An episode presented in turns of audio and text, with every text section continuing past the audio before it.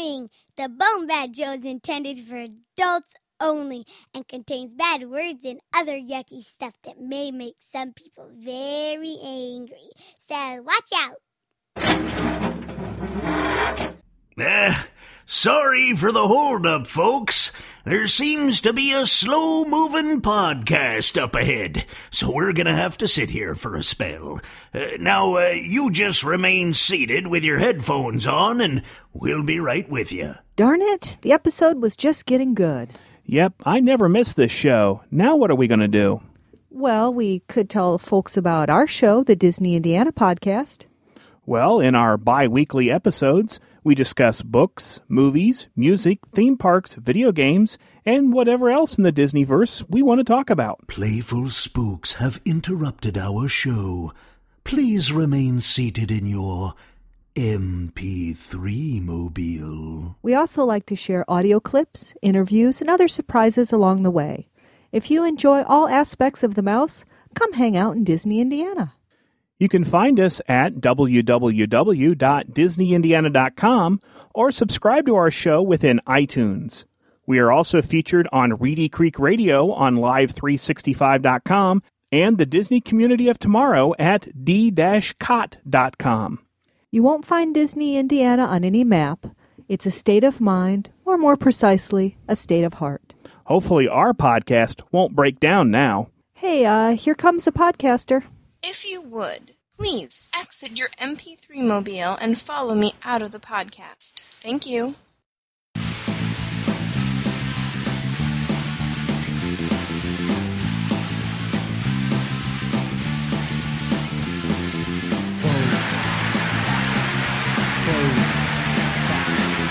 Boom.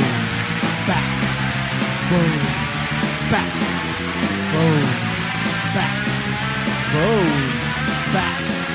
Boom. Back. Boom. Bat! It's time for the Bone Bat Podcast, where you can listen to Steve and Gord. It's a kick-ass digital broadcast where we've got dick jokes galore. Bone Bat. Commander, tell me about your sexual organs.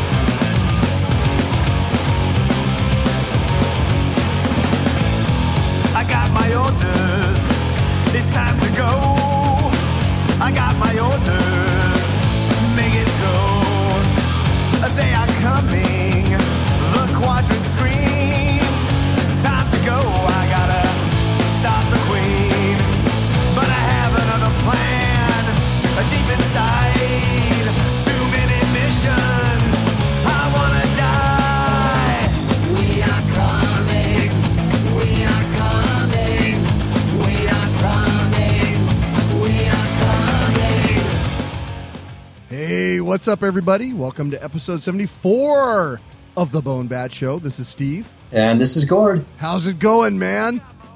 It's going good, but I know you've been on me saying I keep talking about bodily fluids. but I gotta tell you, I, I've got a little story to tell. It involves my body and it involves fluids. Okay. They're not my bodily fluids this time. It's not very far from what we're talking about, but you know, I'm trying to move slowly. I went to the big warehouse store. and You know, I'm a Coke fiend. The Coca Cola and I get along well. I do know So I- this.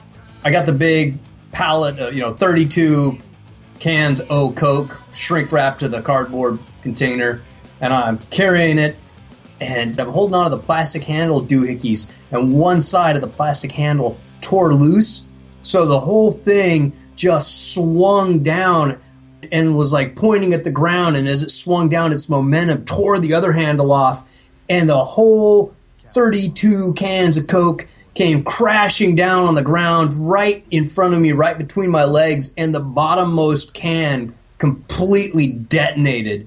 And it just sent this stream of Coca Cola straight back up my shorts, up into my crotchal region. It soaked my pants, my shirt, my shoes, my glasses.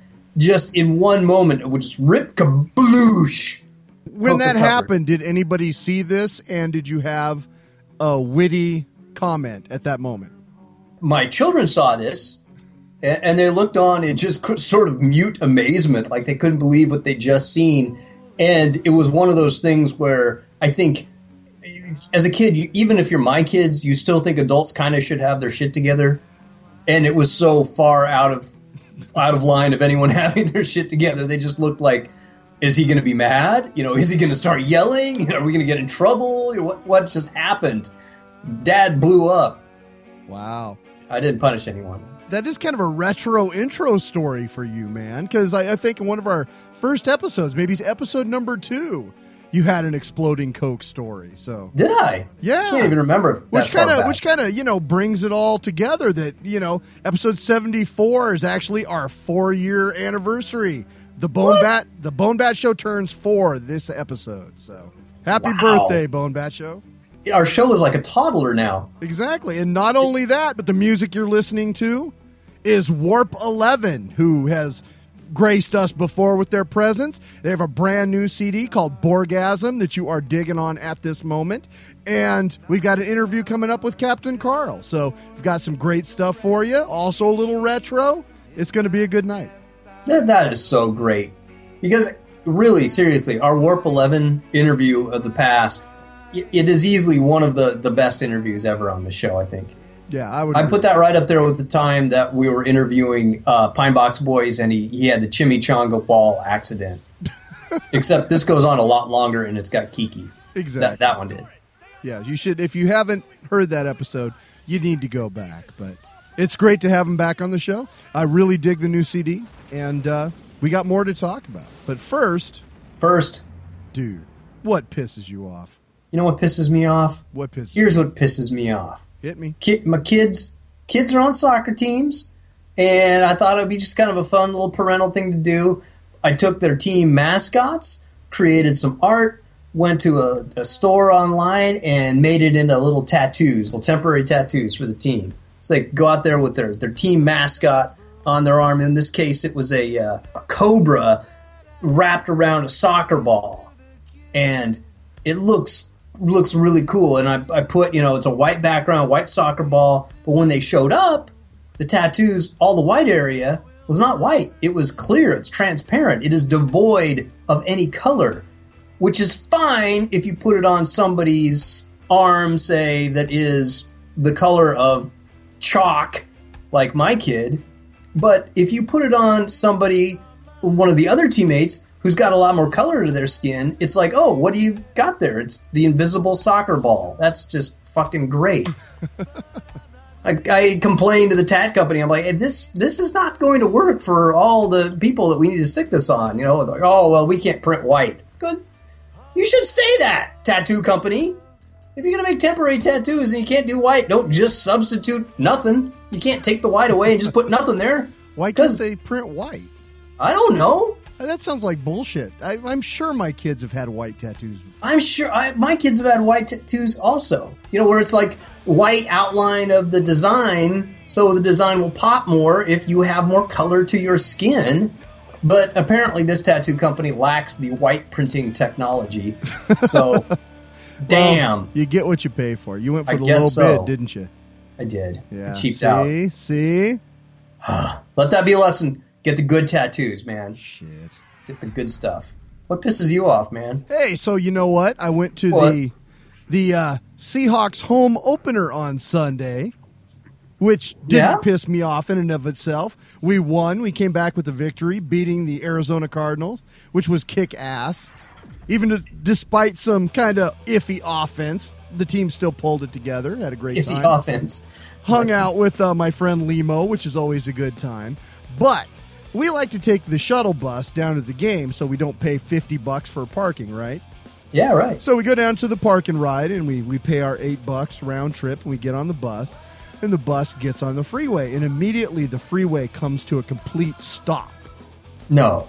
We look ahead, and about a half mile up, there's a bunch of police have with their sirens on, and they've got the entire freeway blocked.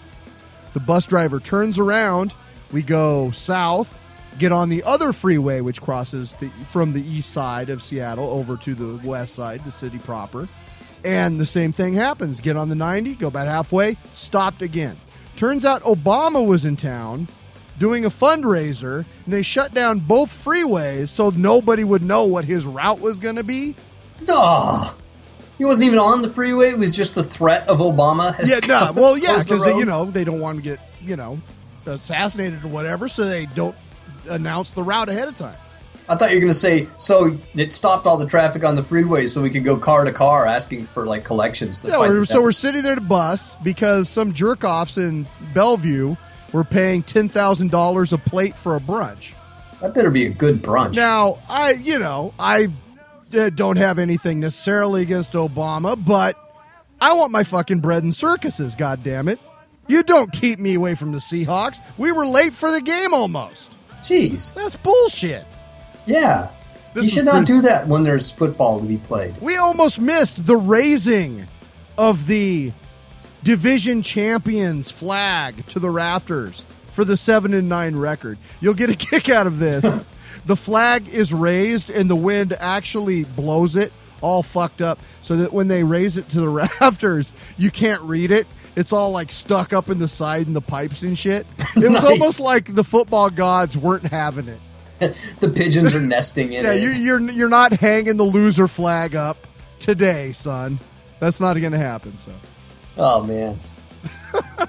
but yeah, you know, when you come to town, presidents, any president, don't fuck up the, the entire highway system. Give me a break.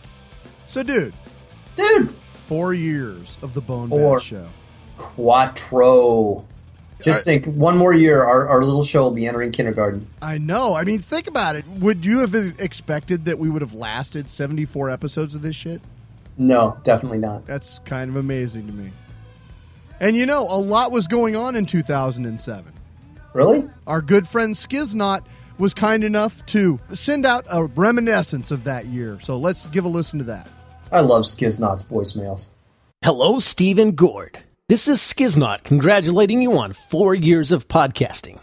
Gord, I always look forward to your witty and insightful rants and stories, and Steve, well, well, you're just swell. I thought this would be a great opportunity to look way back to the wonderful year that gave birth to the Bone Bat Show. 2007 started off with the worldwide release of Windows Vista that was going to change the world. And if hip guys and girls weren't wearing their white sunglasses and jamming to the sounds of T Pain and Nickelback on their brand new iPod Nanos, then they were headed out to the movie theater to see Rush Hour 3 and Norbit. Anna Nicole Smith started the fun new trend of mixing clonazepam, lorazepam, oxazepam, and diazepam with diphenhydramine and Topamax. Yes, it was a big year for the benzodiazepines. Other trendsetters were Michael Vick, who had a very popular small animal circus, and oh. Donny Imus, who worked tirelessly on building cross cultural bridges and finding as many ways as possible to say, I'm sorry for calling you a nappy headed hoe. And let's not forget Miss Teen USA, South Carolina, for setting a shining example for young girls everywhere. In television, Heroes was in its second season and things were looking up, while everybody eagerly waited the brand new sitcom featuring the Geico Cavemen. And of course, 2007 gave the world the one and only Bone Bat Show. So, Steve and Gord, let's have an Oreo cakester and toast to the year 2007. That was man- really sweet. That man is a genius. He's also funnier than we are. You ever notice that? He's absolutely funnier. That he he almost yeah, just having him around brings up the level of the show. I appreciate that. It does. We did get a little more feedback this week. You may uh, have recalled last episode we uh, mentioned that we needed some sort of a contest to figure out who might play at the next Bone Bat Film Festival. And uh, Yeah. on Google Plus, Tori, the drummer of Burning of Eye, fired in with, "I guess Burning of Eye could clean your house to death. I wonder if we sun dried severed body parts, they might help absorb the grease. Maybe we should market this service. It could really take off." Wow, cleaning your house to death. With Sun- actual would they dead have to be sun dried or could they be like oven roasted? I'm not sure. And then we also got, I don't know, is this our first voicemail from overseas? No, we got o- overseas voicemail before. I don't know. Well, anyway, let's check it out. This is Stuart from Wales. Oh, cool. Hey, Stephen Gord is uh, Stuart from Wales here, your long-time friend. Yeah, I'm odd. This is actually the first time doing this, so bear with me. Congratulations very, very much on four years. I cannot believe it's happened, but considering, you know, lots of shows, three weeks apart, seems like a year. Get more shows out, please.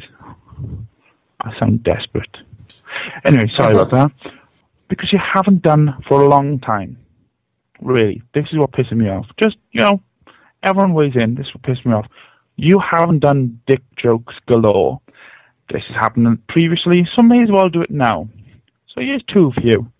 Just you know, just to throw it in. Here we go. Two priests were taking a piss in the urinals one day, and the one priest looks down and sees a nicotine patch on the other guy's dick. He says, I'm not really a rocket scientist or anything, but isn't that supposed to sprain your arm? And the other priest goes, Nah, it's working fine, mate. I'm down to two butts a day. uh, second one. A bloke walks into a bar with an alligator. He walks up to the bar, says, I'd like a beer, thanks. The barman says, Sorry, mate, you can't have an alligator in here. So the man says, No, it's tame, I can prove it to you. So the man throws an ashtray at his head, and the alligator just shrugs it off. The barman says, Nah, I'm still not convinced. So the guy puts his dick in the alligator's mouth and throws an ashtray at his head, and the alligator still does nothing.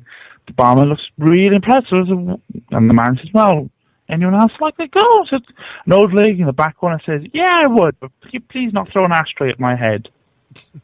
Great. All right. Laugh track, maybe. anyway, like I said, This guy's got brilliant congratulations on four years. Hope there's four years more. Hope everything's fine, and I really hope Gord doesn't hurt himself again like he seems to do so No often. chance. Hwyl fawr. That's goodbye in Welsh, just in case. Also, another thing that pisses me off. I hate the Americans calling the Welsh English. Please stop. Bye. All right. Thanks for the call, Stuart. That was awesome. You That know was what? great. I love the Bone Bat Show listeners because they fucking bring the noise. They don't just call up, they actually add entertainment to the show. They do. It's true. We haven't. We have not done dick jokes galore. I feel bad about it. You it know what? It has been since since the last time when we were challenged by a listener, and episode thirty five was nothing but dick jokes. And then since then, I will admit we haven't done as many as that. How could you? But on the other hand, we don't negotiate with terrorists. I don't know. I'll negotiate, dude. My dick. you know, my dick is so big. They named whales after it. Come on, come on, a whale's whales, a big aquatic mammal. No, Sperm whales. dude. The Normans invaded England in 1066, and the English language was born just so we would have the ability to talk about my dick on the show. That's how big my dick is. That's pretty big. Better. All right, that's that's all I got. well, Uh, you know, leave your options open. You may have more during the show. I might. I was trying to go for United Kingdom, not not English, British. Can we say that? Can we say British? Yeah, well, I I, I hope that he wasn't referring to us. I think we've been pretty good about that. But frankly, given American ignorance of geography, you're just lucky we don't call you German. for the love of God, yeah. Keep in mind, this is a country where you can travel hundreds of miles in every direction, yet never leave your home state your entire life. Yeah, and So we, you our- know, those of us who attended public school, really, we're only required to learn uh, like maybe thirty of the states, uh, three countries, including Canada and Mexico, and then for history, we learned like World War II. And That's it. honestly, because of the prime side boob that we were spending more time watching during that time in our lives, we Mhm. probably don't even really remember the East Coast, more or less Europe. So No, the East Coast is kind of bullshit because all those states are so tiny. Yeah, they they're have so many. they run together. They can they can Right. make the East Coast like three big states like we have on the West. I don't see what their frickin' problem is. yeah, it could be like Eastofornia. They could. They could. You could have like one giant like state, like New York is one state, and then you have Florida. like that, that kind of middle area. I don't know what you call that. You call it like the Mid East. We'll just call and it then you have the Carolina. South. How about Carolina? We'll call it Carolina. Sure, There you you got go. North and South Carolina. and then you got thing. Florida. Carolina. Yeah, so you got Florida, Carolina, and New York. This is the rest of it. That's it. yeah. That's all you need, really. Think how much money you would save not having all those extra little capitals and borders and, and stuff. Zip codes. Zip code. No, you'd still have the same number of zip codes. All right. Well, uh, do you have a political rant this week, sir? Uh, yeah, I do. Here's my rant. My rantlet. Brief promise. We keep hearing, especially from the Republican camp and the teabaggers, that we need to lower corporate taxes, deregulate, and lower the taxes to create jobs in this country. So let's take a look at what's happened when a big company has low taxes. Let's take a look at GE, General Electric. $14 billion in profit last year. 14 billion, zero tax, right? So that should mean they made a whole boatload of jobs right here in the United How United do you pay States. they? zero tax? How do you pay zero tax? They paid zero. Actually, they've adjusted it a couple times now. They say they might pay a small amount of tax, but they took enough losses in their banking for and re, their their banking real estate debacle that they could offset uh, the gains elsewhere. So when it came time to write a check to the government, nuh Yeah. So they got they have about 304,000 employees. but 133 of them, 133,000 that is, are in the United States of America. But are they making jobs here? No. They're laying off Americans left and right. In 09, they laid off 34,000 Americans. They did make a bunch of jobs in 2010. They laid off a bunch more Americans in 2010. They made a bunch of jobs, but they made all those jobs overseas. So they made 14 billion profit, paid zero tax here in America, and didn't make any jobs here. But they did make them elsewhere. So how is lowering their taxes? How do you get lower than zero taxes? Exactly how low do their taxes have to be in order for them to make jobs? Do we just give them money? I don't know. Because it doesn't stop there. You've all heard that before. It, it keeps going. What is GE doing with all this money? They're not hiring, but they, they are starting up new programs, right? New programs that are going to benefit this country. Maybe not hire any Americans, but benefit our country. Maybe maybe help us out a little as a nation. Nah. They have inked a joint venture with China, with a Chinese company, which is the Chinese government, which is the Chinese military, to produce jet aircraft so they can compete directly with who? With Boeing. One of the few things that we do well and do big, do right. Yeah. Pay no taxes, you don't hire Americans, you build the jobs elsewhere, and you go into competition with one of our biggest, strongest companies in order to enrich the Chinese. And it's it's a real deal. The joint venture already has a customer who's placed an order for a bunch of the aircraft. GE says that they anticipate that the Chinese commercial aircraft market will generate sales of over $400 billion in the next 20 years, but don't expect to see any benefits here in this country. If they're real successful, maybe they can drive Boeing out of business, take away a few more jobs. That is my political rant. Wow. That's just mind blowing. I was just reading this. It's, it's amazing, It is. and it's it's kind of that just depresses me It's fucking sad. Yeah. because you know in this country i don't know if it's a matter of with the stock market and everything else you always have to be showing your shareholders that you're turning a profit or else you know your uh, stock will go in the toilet or whatever but it just seems like a bullshit situation where we're not looking out for our own country anymore No, and if absolutely we don't not. if we don't who will and yet and, if we and do with the new Supreme Court decision, uh, companies are treated as people. Companies have the same rights as citizens. well i'm a people and i paid fucking taxes last year so i don't know how you get away with zero Well, rich people don't pay taxes. maybe they have a lot of I know that's not true. Don't call in. Maybe GE has a lot of kids. All those write offs. Exactly. Jesus Christ, I'm depressed. Can we listen to something happy? Yeah, let's listen to an awesome tune. This is Abandoned Ship from Warp 11.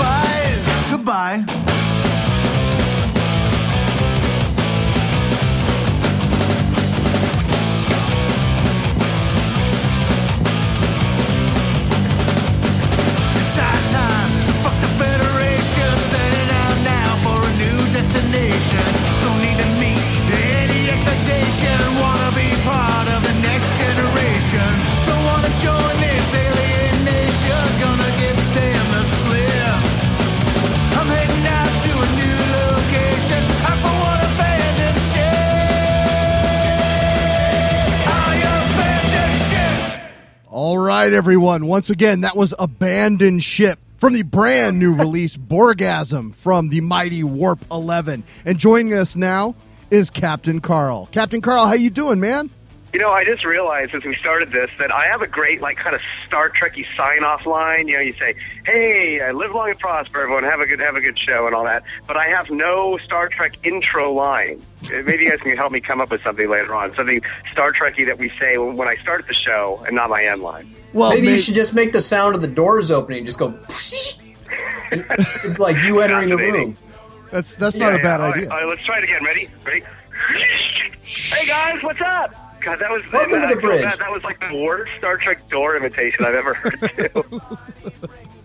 anyway, hey, how's it going? It's going very well. And thank you for joining us, man. This is a big thrill for us, it being our four year anniversary of the show and all, to have such an awesome musical act. You know, a lot of people have told us that the Warp 11 episode, the last one we did, was one of their favorite episodes of all time. So it was pretty cool to have you back, man. All right, it's good to be. I, I hate to say it, but I was the guy sending all those emails saying that it was the best show you ever had. But uh, and I'll probably do it again too. So But please, okay, it works for be us. ready. We're- We're we're, We're kind simpletons. of yeah, we're praise whores, really. Any any praise Oh. at all. Fantastic! I'm gonna I'm gonna start now. Hey, you guys, this show you're doing right now so far has been the best show I've ever heard from you guys. Awesome. Oh, thank you. That, that really means a lot coming from you, man. Thank you. Thanks.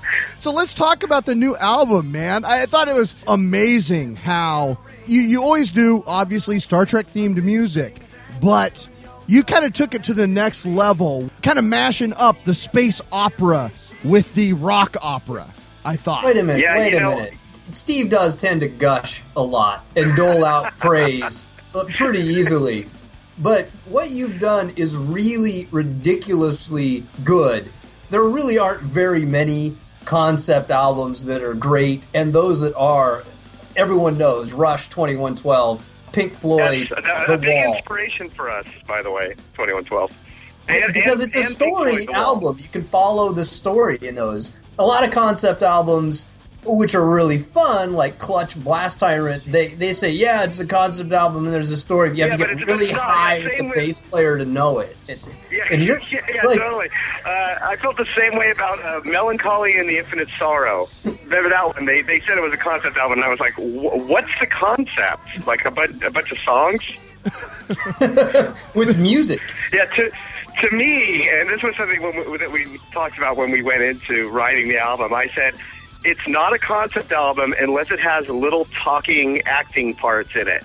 Exactly. You know, like Yep. you know, it's got to have someone saying something somewhere, or it's just not going to count. So, and and we were real careful about it too, though, because I know, like when you hear an album over and over, and it has the we call it talkie parts. When it has the talkie parts, uh, if you make the talkie parts too long, it just drives people crazy because they're like, oh, geez, I got to listen to this goddamn play again. So we tried to keep the talkie parts as short as possible, where it still told the story, and I think we succeeded. I absolutely think so. And uh, what I like about it is that you have the cool story, but you also have enough killer hard rock riffing to keep my inner metalhead rock hard for a long time.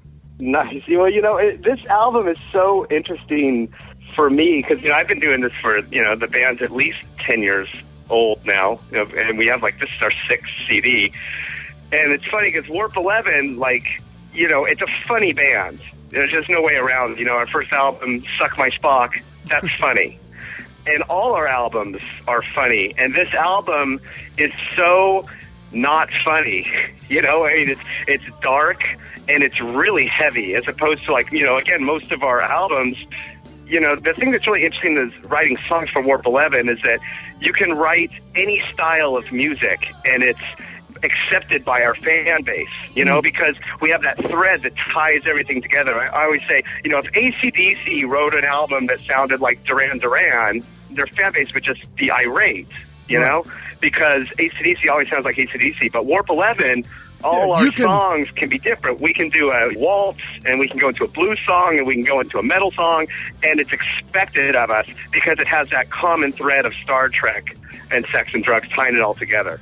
So uh, it's interesting because this album is it's just heavy. There's nothing funny about it. And there's no waltzes and there's no really goofy country songs. It's just dark. Yeah, but I got to take issue with that. They're still funny. I mean, I, when I describe you to people, I do call you guys a rock band that does Star Trek and dick jokes. But Yes. I mean, come on. The title of the album is Borgasm. You have songs like "Assimilate This." Th- There is there is humor. you're right. You cannot get I away from it. humor, You're, you're right. You're right. The humor's there, but it's but the overall story arc and the overall feel of the album is is pretty dark. In fact, when we were writing it, I I was talking to Brian, uh, our guitarist, Brian Moore, and I was saying, dude, I I know we're going in, we're going to record this album, but I'm going to tell you right now, be ready because some people are not going to like it because it's just so non-derivative from what we normally do in terms of it's all dark and it's all heavy and not overtly funny.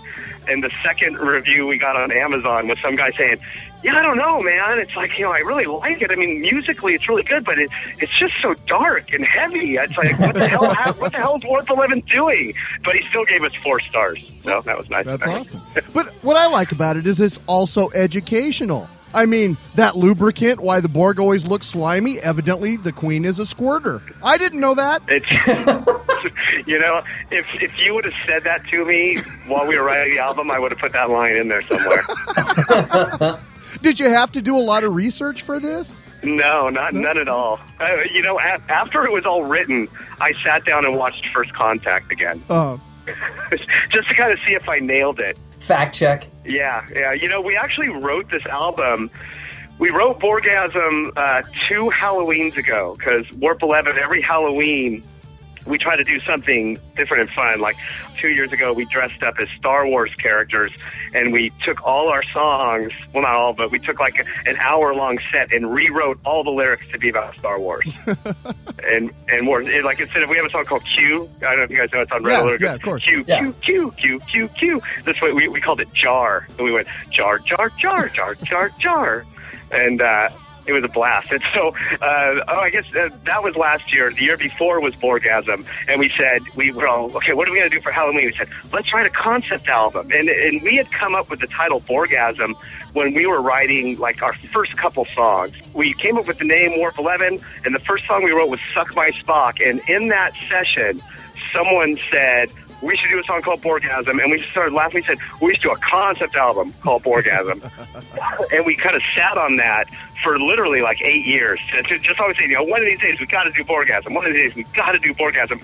And then two years ago for Halloween, we, we just sat down and said, let's do Borgasm. It'll be great. And so we really wrote and learned the whole album because like writing it and then learning how to play it are kind of two different things sometimes uh, in a month. And I thought it it was some of our better work because I think we were just we were so rushed. And normally, you know, you kind of you agonize over songs, you keep writing stuff. This one we just it was very raw. It was raw creatively. We didn't have a lot of time, so we just did it. And it's interesting that it turned out so good, if I can say so. So damn good. it is. It is damn good. It does leave me with some questions, though. Like, do the Thank Borg. God, and God bless you, or Roddenberry bless you for having actually listened to the album and having some questions. Because I, I, I don't know if I mentioned that in the last interview I did, the guys hadn't even really listened to it, and one of them said, "Is it true that this is a concept album?" I was like, "Really?" So you guys. so For yes, a- instance- ask a question. Do the Borg shave their cubes? well, they got little wires down there, so they, use, they don't shave them, but they use uh, uh, needle nose pliers and they cut them off. You didn't expect a serious question from me. I did. Ask me one serious question about me. I've been trying to do first, the setup for this, this joke for like... interview, and I want someone to ask me something about it. Okay, here's my here's my, my half-ass serious question, and you may, this may actually yeah. piss you off, and I apologize if it does. When I was okay. listening to the overture, that rhythm bump da da da da da da da it was very reminiscent to me of Master of Puppets. You found that rhythm all through Master of Puppets by Metallica, which was an album about manipulation from the outside, about joining uh, something greater than you that maybe wasn't for in your best interest. Uh, Did you go there? Did you really get that meta, or was I just seriously metal geeking out? You were just metal geeking out. All right. Actually, you know, I, I knew we kind of wanted that military drum feel. You know, the dun dun dun dun dun dun dun. But when I was writing that, I was actually thinking of, and I don't even know if this if this is right, if the song sounds anything like this. But I was thinking of the very end of the movie Aliens. When Ripley is on the ship and they're flying out right before the uh, the base blows up, and they kind of have this dun dun dun dun dun dun dun dun dun dun dun, and then it explodes. I was They got that from I was a little more. ci- I was a little, yeah, obviously, obviously, I was a little more cinematic in that moment. Let me ask you guys a question: Do you like the end of the album, the story, what happens at the end? Because I Absolutely, that was because I like- hate a happy ending. I love how it comes back on itself. I absolutely love the ending. Yeah, it's good. I didn't want to say I anything. love I almost because it's a cool story. I didn't want to give away the ending. I was kind of avoiding I that. say we just, I say we just give it away. All right, go ahead. And let me just set it up. So, Borgasm is an album. It's a concept album. There's the you know different members of the band play different characters, and the main three characters, probably the only three characters, are there's a captain. He's a Starfleet captain, and he has a death wish. He can't handle the pressures of command anymore, and he feels unworthy of the responsibilities placed upon him, and he wants to die. And then we have a guy called the Deserter, who's the exact polar opposite of the captain, uh, and he doesn't want to die. He wants to go out there and party. He wants to live. In fact, he deserts during a big battle because he doesn't want to die. And then the third character is the Borg Queen, and she's the one who kind of brings everyone together. And for her, the process of making new Borg is a very sexual process. You know, it's about creation and making children and all this stuff. And it turns out that when the queen basically has an orgasm, the whole hive has an orgasm. So we kind of build from there. That's the title. Nice. Orgasm. Orgasm. Exactly. Yes. And at the end of, well, now I don't know, maybe I shouldn't tell him the ending. I don't think you should. I I don't think liked you're listening to the story, not knowing how it was going to end. Absolutely. It's a Yeah. twist. Yeah. I think that uh, folks should pick it up and find out for themselves. Agreed. That's right. If you want to find out what happens in this exciting Star Trek tale, this is my marketing part. I, I'm horrible at marketing. Like when we do live shows and stuff, like we have a guy that always comes, great guy, name's Ken, and he always sells our CDs for us and kind of sits in the back and minds the store. And like even there are CD release parties, so like kind of walk up to the stage and hold the CD up and make eye contact with me and point dramatically toward the city, like, "Hey, dude, remind everyone there's a CD to buy." So anyway, our album is now available on Amazon and iTunes and any other fine music distribution site that you want. Really, just Amazon and iTunes and CD Baby. But it's there. Absolutely. And as you heard Gord say, Gordon doesn't rave like this very often. So listen to the man. Yeah, really. I am so excited about this. I cannot recall the last time I listened to something and was so excited about it, it that it's just so good that, it, there's so much care and it's so original. You know, the last thing I got this excited about was not a CD, but it was actually a movie. When I saw how they had taken the, the short story Coraline and lovingly put it together with puppets, like sewn together by hand, and, and made a movie out of it. That was the last time I geeked out this hard about something. You guys Right on. Really- Well, thank you, thank you very, very much. Very you put a lot of love into this. And you're, you're going to play. You're going to actually play the whole thing live for the first time on October 2nd at the Blue Lamp, right? Uh, yeah, October 1st. It's a Saturday October in 1st, right. Sacramento where we're based. And uh, yeah, it, it will actually be the second time because we did it at that Halloween show. And again, you know, that Halloween show was really kind of weird because, and we did the whole thing. We were we do costume changes, you know, and we made the little talky parts that we played in between songs and stuff. But uh, you know, it's weird. Like, I, one of the reasons I love seeing bands that that I know is because you know you know the songs, and when a song comes on, you you get so excited, like, oh, I, I love this song, and you know it's awesome. And most of our fans, you know, they have all our albums, and people come see us, they know the majority of the songs. I mean, we throw new ones in now and again, but for the most part, you know the set, and people get excited about that. But with Borgasm, they've never heard it, they've never heard of it. I mean, they didn't have a chance to ever get used to it and it's like find a favorite song, you know, get a chance to really have it grow on them. And so that's why this is the first time we've ever released a CD on the internet and on Amazon before our CD release party because it, it is such a departure and we never play the songs. You know, normally people, even when they come to our shows, you know, we slip the new songs in, they get used to them, and then we make an album and they get them all. But in this case, you know, we just want people to know the. I want to look out there when we play it the, you know, the second time and have people singing along. Yeah, absolutely. Well, yeah, and you know, this actually sets it up perfectly for an evening with Warp 11. You do like That's right. the full Borgasm album in its entirety, take a break, Mm-hmm. come back and play some favorites. Oh, that, that, that, that, that's what we're doing. Uh, No break though. We're just we're gonna blaze through Warp Eleven. Uh, as soon as we're done, we're gonna try to strip off some of the latex because man, that stuff is hot to play and I don't know how Gore does it. And then uh, and then I'm just gonna fill in my uniform and you know, Borgasm's about yeah, you know 46, 47 minutes long, and so we'll do that, and then we'll play a 45 minute set of of the favorites Sweet. it's an interesting band because most bands do normally just play like 45 minute sets, but we have, I don't think we've ever played anything in a normal club setting under an hour and a half. In fact, in the old days, there was a time we played a, like a three hour set of just all Star Trek songs, all our material. Uh, that was a little tiring. We stopped doing that. Now, nowadays, I think a two hour set is like about the limit for us these days. Right on.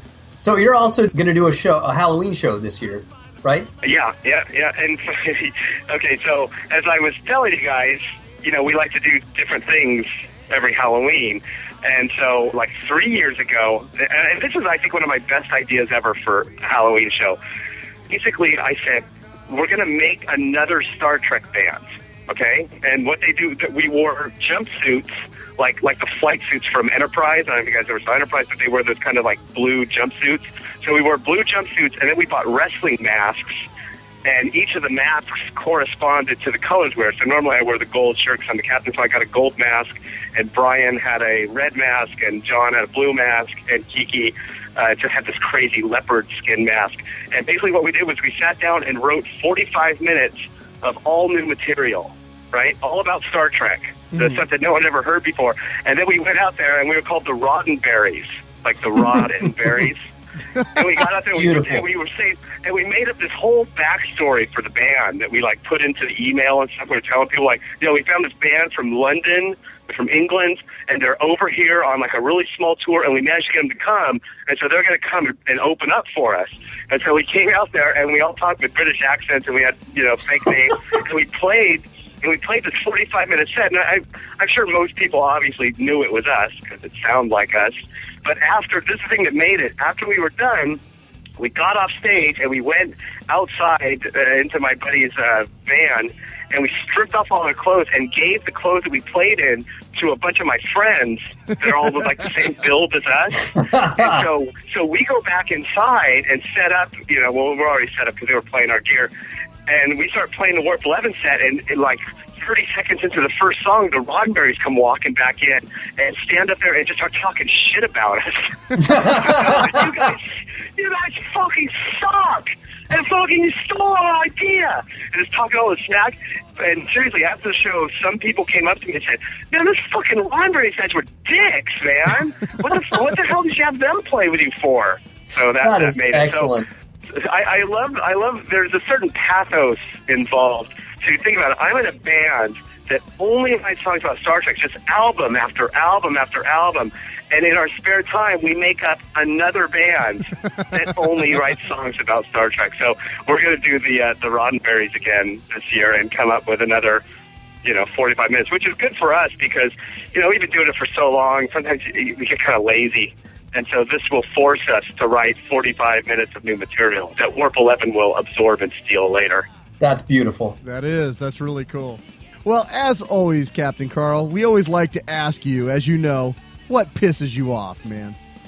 Uh, fucking, you know, uh, Lucas changing all the damn Star Wars movies again. Everybody's got to have a hobby. That's his. Again. Oh, and I watched uh, Transformers: Dark of the Moon last night.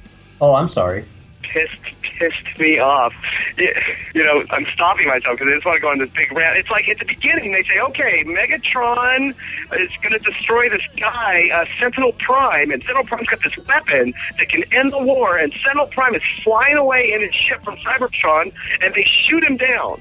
Right? They destroy the ship, and the ship crashes on the moon, like our moon, like it floated through space like halfway across the galaxy and just happened to land on our moon.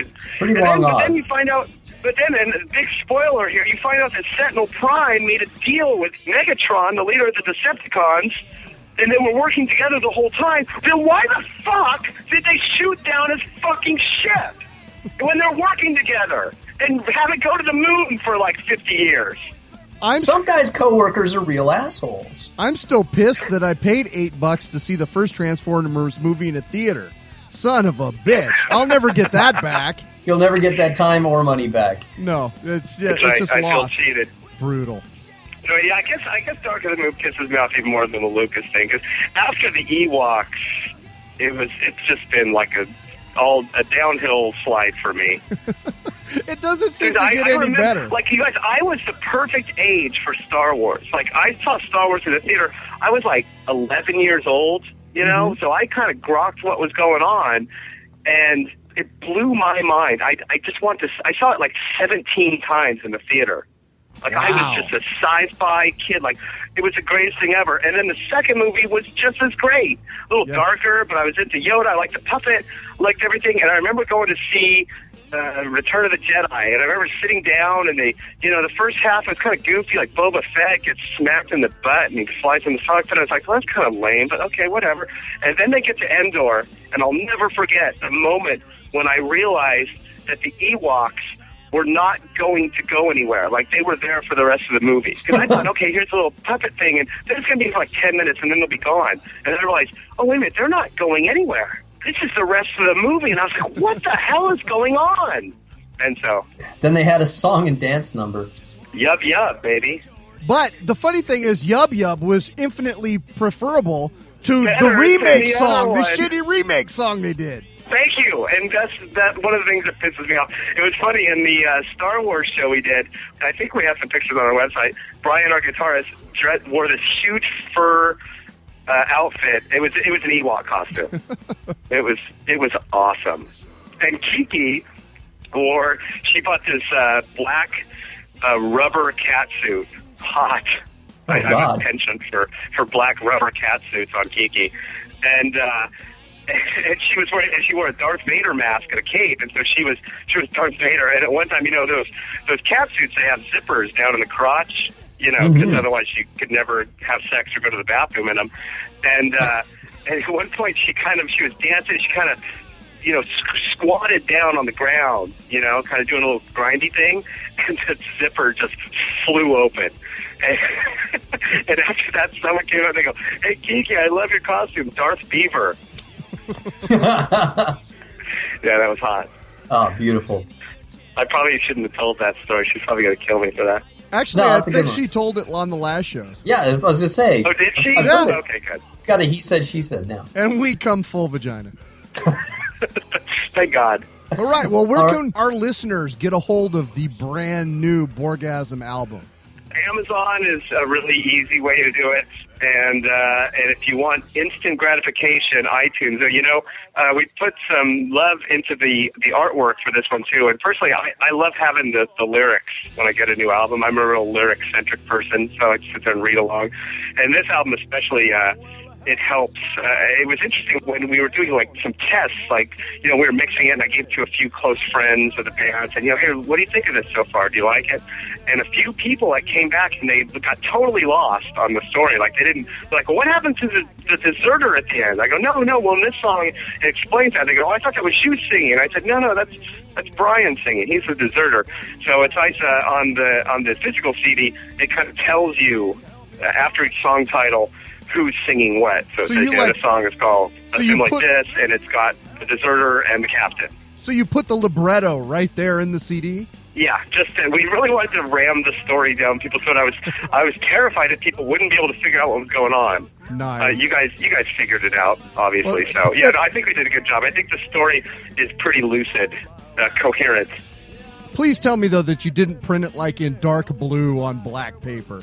Uh, no. I don't No, know how I- many, I- man. gonna- I, I don't we'll know how try- many like liner notes these days are illegible when you get them on. The, maybe I just because I'm a fucking old man now, but you get the CD and you open it up. I, I want to see these guys look half intelligent. I want to see what they have to say, and that you can't read shit in the liner notes. So, thank you, Captain no, uh, Karl, I- for making me that and, readable. and all my friends are like I work for Adobe and I'm in like their video department, but I was in their graphic design department before that. And basically, all my friends from college, we all met in college, and we're all graphic design majors. So legibility is really, really high on our list of things when we're designing stuff. So I guarantee, even without your glasses, you're going to be able to read it. Awesome. All right, man. Well, why don't you lead us into our next tune? This song is the title track from the new album. It's called Borgasm, and at this point in the story is where the captain apparently has been killed. He's rammed his ship, and he went on a suicide mission and killed himself. And the deserter was trying to escape, but he gets captured in a tractor beam, and he's now been dragged through the cube, uh, through a bunch of Borg, and now he's meeting the Queen for the very first time, the Borg Queen. This is her song. This is her talking about what it's going to be like there. Yeah. All right. Thanks for joining us on the show, Captain. You know what? Thanks for having me, you guys. Hey, live long and prosper, you guys. You too. Prosper the shit out of it. See, that was my that's my outro line. I got a great outro line. We're still working on the intro. Okay.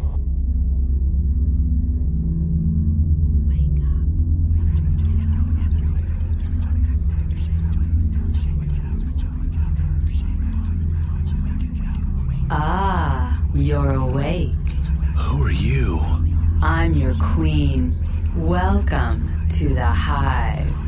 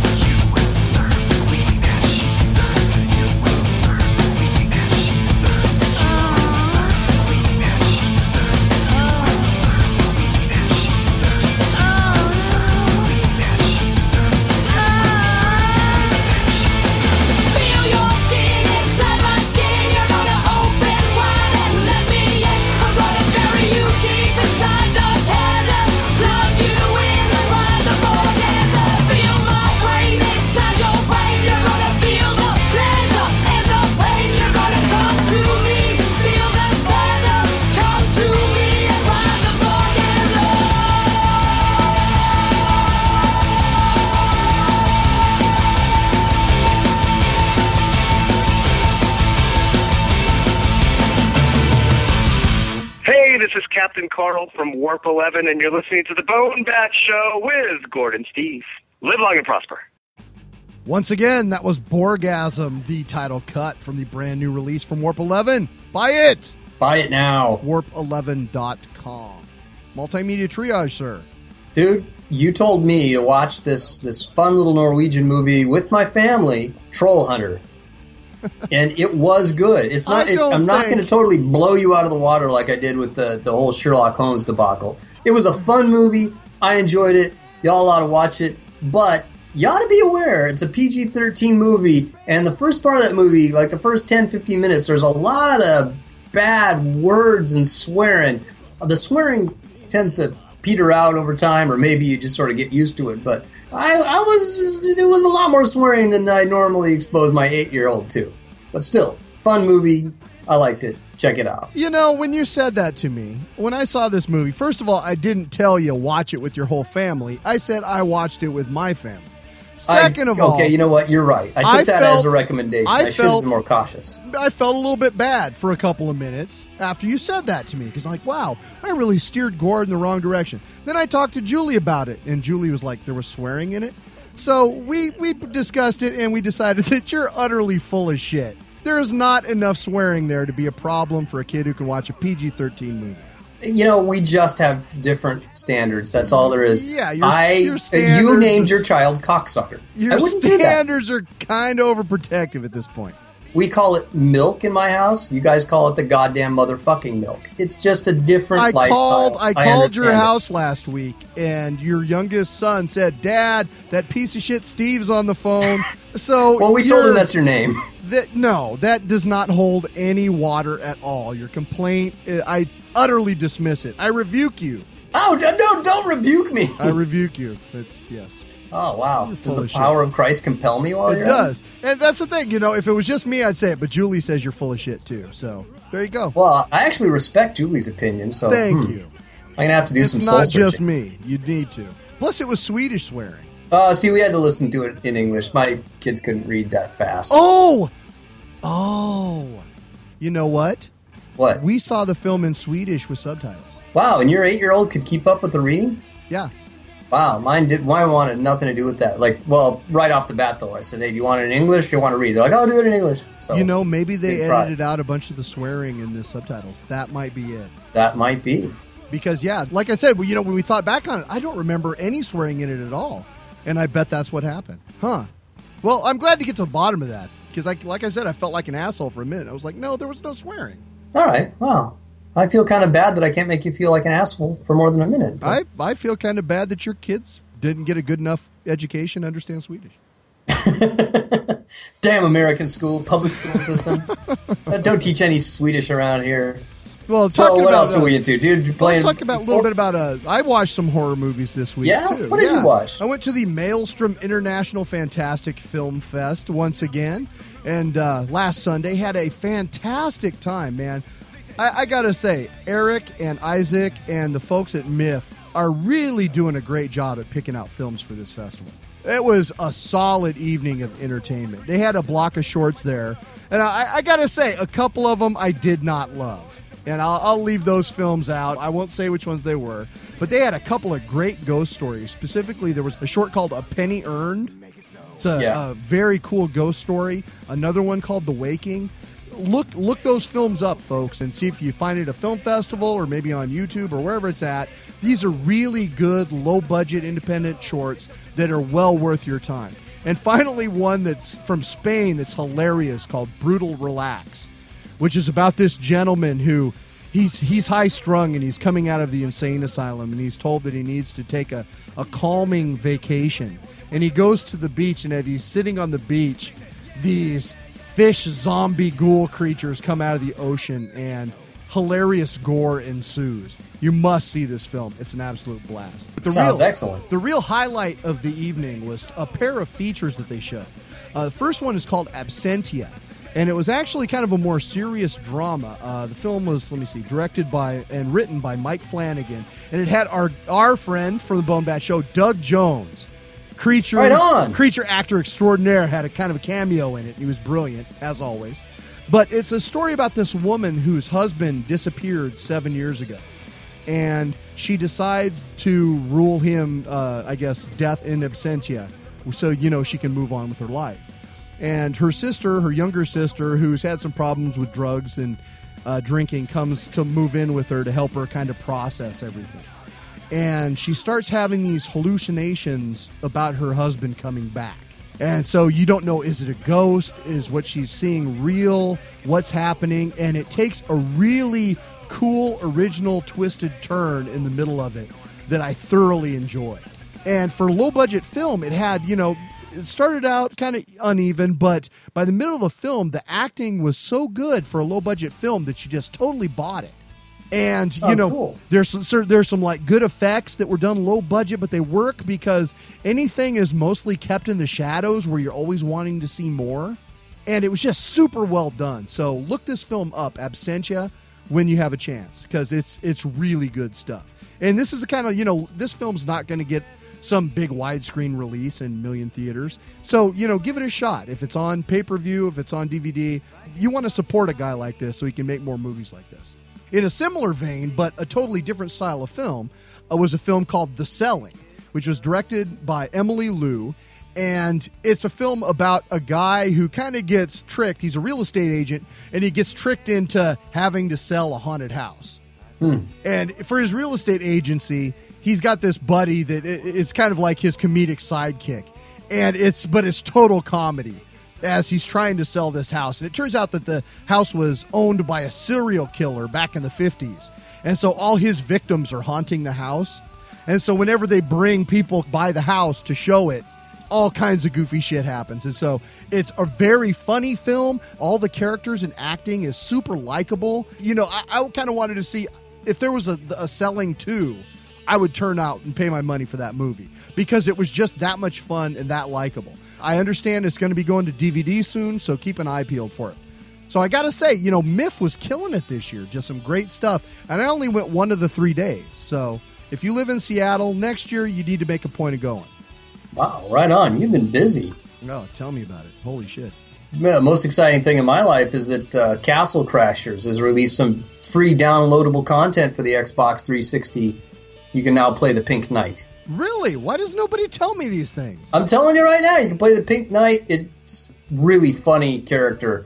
Uh, his magic power is rainbows. He shoots, he or she shoots uh, rainbow colored arrows for his arrow. And uh, the long range attack, the magic, when you finally get to it, he throws out these like big puffy stuffed animals that bounce like balloons across the ground. Flashes a little V for victory sign and, and does his, his rainbow magic. It is it is just ridiculous. So Castle Crashers, new character, costs you nothing. It's quite silly. Cool. Well, I've been playing a, a couple of video games as well, actually. Uh, the new game from Hogrocket, who you may recall is part of the group who was Bizarre Creations, who did Blur. Yeah. Amazing game. game. Well, they've kind of done a total departure and went and did an iPod game, which is called Tiny Invaders. And basically, the game is 199 from the iTunes store. And the premise of the game is tiny, cute little germs have been released on the planet Earth from space in order to take over the world. And so they have to do this by infecting one nervous system at a time. And so the game is you have a series of maps that are similar to like kind of train tracks. They're like circuits, and you can release the germs on the circuit. And you have to pick up like little white blood cells and globules and return them to the home base germ within a certain time in order to pass the level.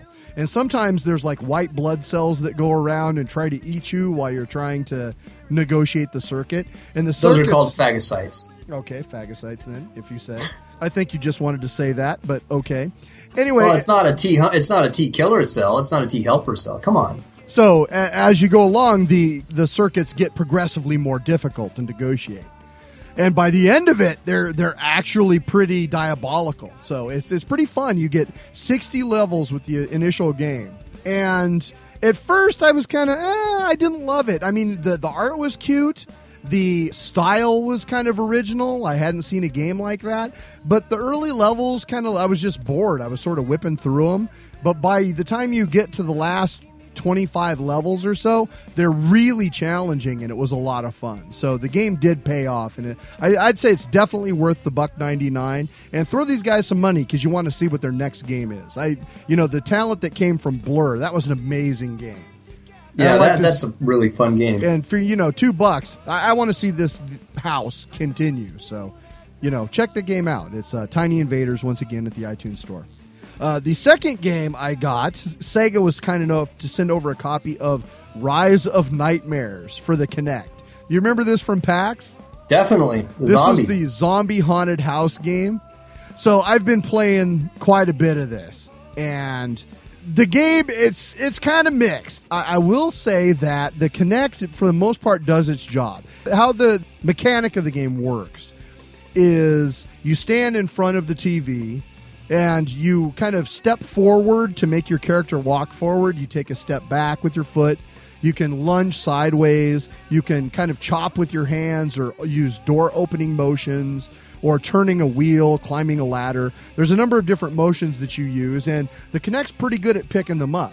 The one problem, though, that kind of happens is that invariably in combat, you'll get surrounded by a bunch of zombies at once, and you start kind of flailing around trying to kill them all simultaneously. I would love to watch you try and the that. Kinect will sort of lose you, and it, you know you have trouble targeting the characters or whatever as you're fighting, but that almost adds like a certain level of stress to it as well.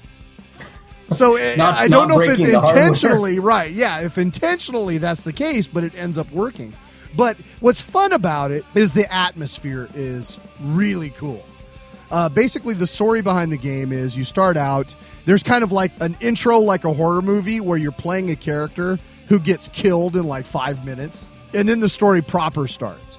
And you're basically, I, I'm not sure if he's a writer or what he is, but he's an alcoholic guy who's uh, traveling. Uh, Oh, he's a podcaster. Oh yeah, across Eastern Europe with his wife, and they're having some troubles. And she finds out that he started drinking again, and so they're getting kind of pissy with each other. And they, you're introduced to a few uh, of the other passengers on the train, and that's when things get trippy. First, you meet this gypsy woman who spouts a bunch of really weird nonsense, and then this huge Frankenstein creature shows up and abducts your wife, and then the train crashes you know, it crashes in a river. You negotiate your way off. You get to dry land, and you end up in this castle, this haunted castle. And then it's off to find your wife.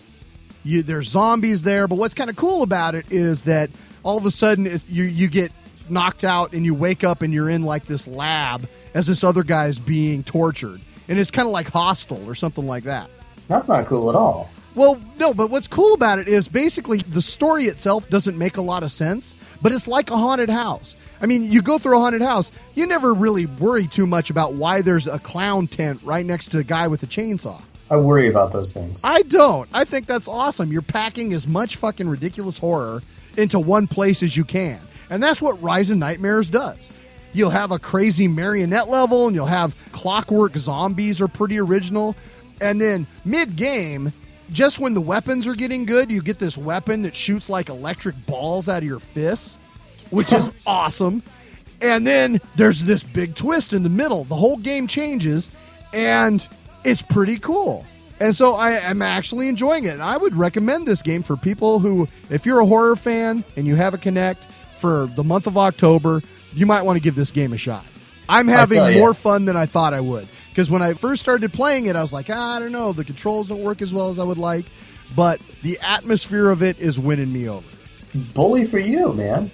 I tell you, I'm not buying any uh, any new games until October gets going because Rage is coming out first week in October. I understand it takes three discs, something like 22 gigs to install on your machine. It's it's going to be giant. It will occupy all my time. I'm afraid. Are you, do you have to buy a new terabyte drive just to house the game? I've got a fairly new Xbox, so it, it has a lot of space on it, which will be immediately filled up. I'm sure. 22 gigs. Holy shit. That's just ridiculous. remember like what, like what was a big game back in the day? Oh, oh, uh, Unreal Tournament. Yeah. Unreal Tournament was huge. I had to take shit off my hard drive to fit Unreal Tournament on there. Yeah, your 260 meg hard drive or whatever it was. exactly. Ah, yes. Well, I remember the first game that I thought was really huge is when it came out on a CD. Yeah, woo! Woo! a DVD later. Oh, God. I'm so old. You are. It hurts to be this old. Yeah, I'm not buying. You know, Forza 4 is coming out, and that got me playing Forza 3 again, which I realize I only completed like maybe a third of. And that game is so deep, and there's so many cars. I just don't really see how there's more Forza that I need. I still got more than I can eat. So I've been playing Forza, still really rocking the low end front wheel drive imports and still completely sucking at the big, powerful American muscle cars. And what? You know, the only thing I'm really watching, watching Breaking Bad, which is coming to an absolutely crazy conclusion over the next couple of weeks. The the last few episodes have been great. I hope that the final two episodes are equally great. But that's it. That's my multimedia experience these days. Yeah, I still need to catch up with that. And I was uh, doing a little research as I decide what to do with my Netflix. And it looks like uh, Breaking Bad, the first two seasons are on Hulu now. So, Hmm. good way. To Yeah, that's catch- an interesting thing. Where good way to catch up. Where are we going to go for our TV? I mean, I'm looking at the new Dish Network deal that's going to pop up, and essentially you get what I have now, and for ten bucks or more, you get Netflix. So why would I want to continue with my DirecTV when I can just get the same dang thing from Dish plus Netflix for ten bucks? Yeah, except it's not called Netflix. Meanwhile, Netflix is getting more expensive for the same damn service. But then where do you go if there's like proprietary content? If if Amazon owns something you really want to watch, or Dish, or or Hulu, it's gonna it might get weird. It might get really fractured. Yeah. Well, that's I mean that's kind of the thing with HBO. I mean, when it does a series, it's one of the best series on TV, so you end up kind of sticking with that. I canceled my HBO today. Did you? Yeah, I haven't Yeah. canceled ours yet. We're going to watch a few more things, and we might keep that and get rid of Netflix. I haven't decided yet. I mean, we weren't really doing much with the discs at all. We were doing a lot more streaming, especially the kids. And then, you know, this comes up, and I'm just not really sure. I mean, next year they're going to lose the Disney movies and the Sony movies. Yeah. Dang. So all of a sudden, what was cool about Netflix is kind of going away, and they're charging you for. That's what kills me. The streaming thing was like a throw-in to get you to try their service. It was like, yeah, and we'll send you streaming- discs. I don't do that much also streaming because, frankly, I've got a kick-ass surround sound stereo system and a big TV, and I want to watch Blu-rays and watch them look good and sound good. And streaming doesn't do that for me. I don't know. I we haven't really decided. I mean, we're gonna probably kind of bide our time and see what the best option is with the you know most shit to watch that we like, and then uh, go that direction when the time comes. But uh, Yeah, what- glad I haven't invested in Netflix because that that beast is. they screwed the pooch so hard on that. Oh I just, God! Just and they just it- continue to soil themselves publicly trying to explain it. Oh, Yeah. Well, we got greedy and stupid, and it's a service. And we'll rename it. Yeah. Anyone? No. Anyone? Absolute idiocy. Right now, the my biggest point is that in multimedia triage in the average episode, we talk about movies, books, CDs, comics, video games. There's so much shit always fighting for our spare time that nothing is precious anymore. I can give up an hour or two of TV a week and play a video game or whatever. There's plenty of shit for me to do that I don't need Netflix at the end of the day. And so for them to make try to make themselves precious, to me it's just dumb in this day and age. And you're seeing the effects of it. They're going to lose a lot of business. Somebody's going to step into the breach and do Yeah, it what looks they're like doing Dish better. is already stepping into the breach. well, yeah, but you don't follow DirecTV, so you don't even know what they're doing, right? oh, I mean, who have knows? DirecTV. I Oh, don't have do. Dish. I'm going to switch from DirecTV probably to Dish because I get essentially the same thing. I, I only watch like three channels anyway, DirecTV's benefit was the NFL package, which I don't have. Well, you do. You get it for free now. It's part of Oh, I do? DirecTV, don't you? I don't know. I don't think so. I thought they did it free this year. You should check into that. I, there's already too much football on TV. And by the way, the football games I've watched this year have been crap-tastic. I have not watched good football yet. Yeah, you should have seen the Seahawks game, man. That was a good Oh, game. what was it like? Four to seven or some 13 crap to 10. like that. Defensive battle, man. The Seahawks stopped Arizona like five times at third and one, fourth and one. It was pretty damn exciting. All right. To me, that just seems like I'm watching an incompetent offense. Okay, one last thing talking about multimedia stuff. Every year, about this time, our friend Cheeky Boy, who you may remember from last year's Halloween episode, releases his Monster Mashup CD. He talks to all kinds of mashup folks around the world, pulls together a great selection of Halloween music. This year is no exception. The new one, Texas Chainsaw Massacre, will be Nice. out the day this show hits on October 2nd at monstermashups.co.uk. Go pick it up. It's absolutely free, and it's basically the soundtrack for this year's Halloween party. You don't want to miss it. Cool. Filthy jokes? Filthy jokes. You know, I told this joke once. I'm going to tell it a different way now. You Oh, recall I'm the sure old that'll joke? make it better. How do you get a nun pregnant? Yes. Yeah. And the, the answer is fuck her. All right. I'm going to try again. How do you get a nun pregnant? How? Dress her up like an altar boy. Everybody's got the priest jokes tonight. That's I guess so. All right, go. Well, you know, Stuart was kind enough to call in with some jokes from Wales, so I thought I'd return the favor. So there's these two whales, a male and a female, swimming off the coast of Japan. And they happen to notice this whaling ship cruising by. And the male whale recognizes it immediately. This was the same ship that harpooned his father many years ago. No. It was. He says to the female whale, Let's swim under the ship and blow out of our air holes at the same time and flip that shit over. She kind of looks at him and says, All right, I can try it. So they go under, they blow their holes, and sure enough, the ship turns over and quickly sinks. Soon, however, the whales realize that all the sailors have jumped overboard and were swimming to the safety of shore.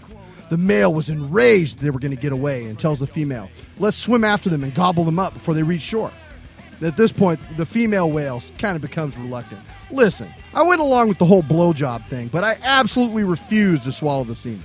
Ah! I always like the semen joke. It's a joke about whales.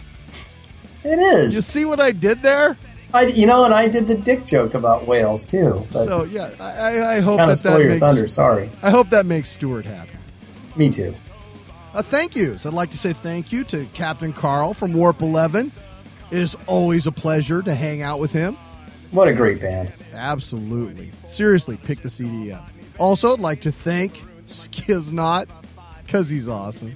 Thanks what a great Stuart. not band, but guy. Yeah, he's awesome. And thanks to Stuart for calling in, rather. Yeah, that was great. We appreciate first time callers. That's awesome. Our usual bullshit. The show phone number is 425 296 6557. You can also email us at steve at bonehand.com. Got new content on bonehand.com almost every Sunday, including the heavy half hour.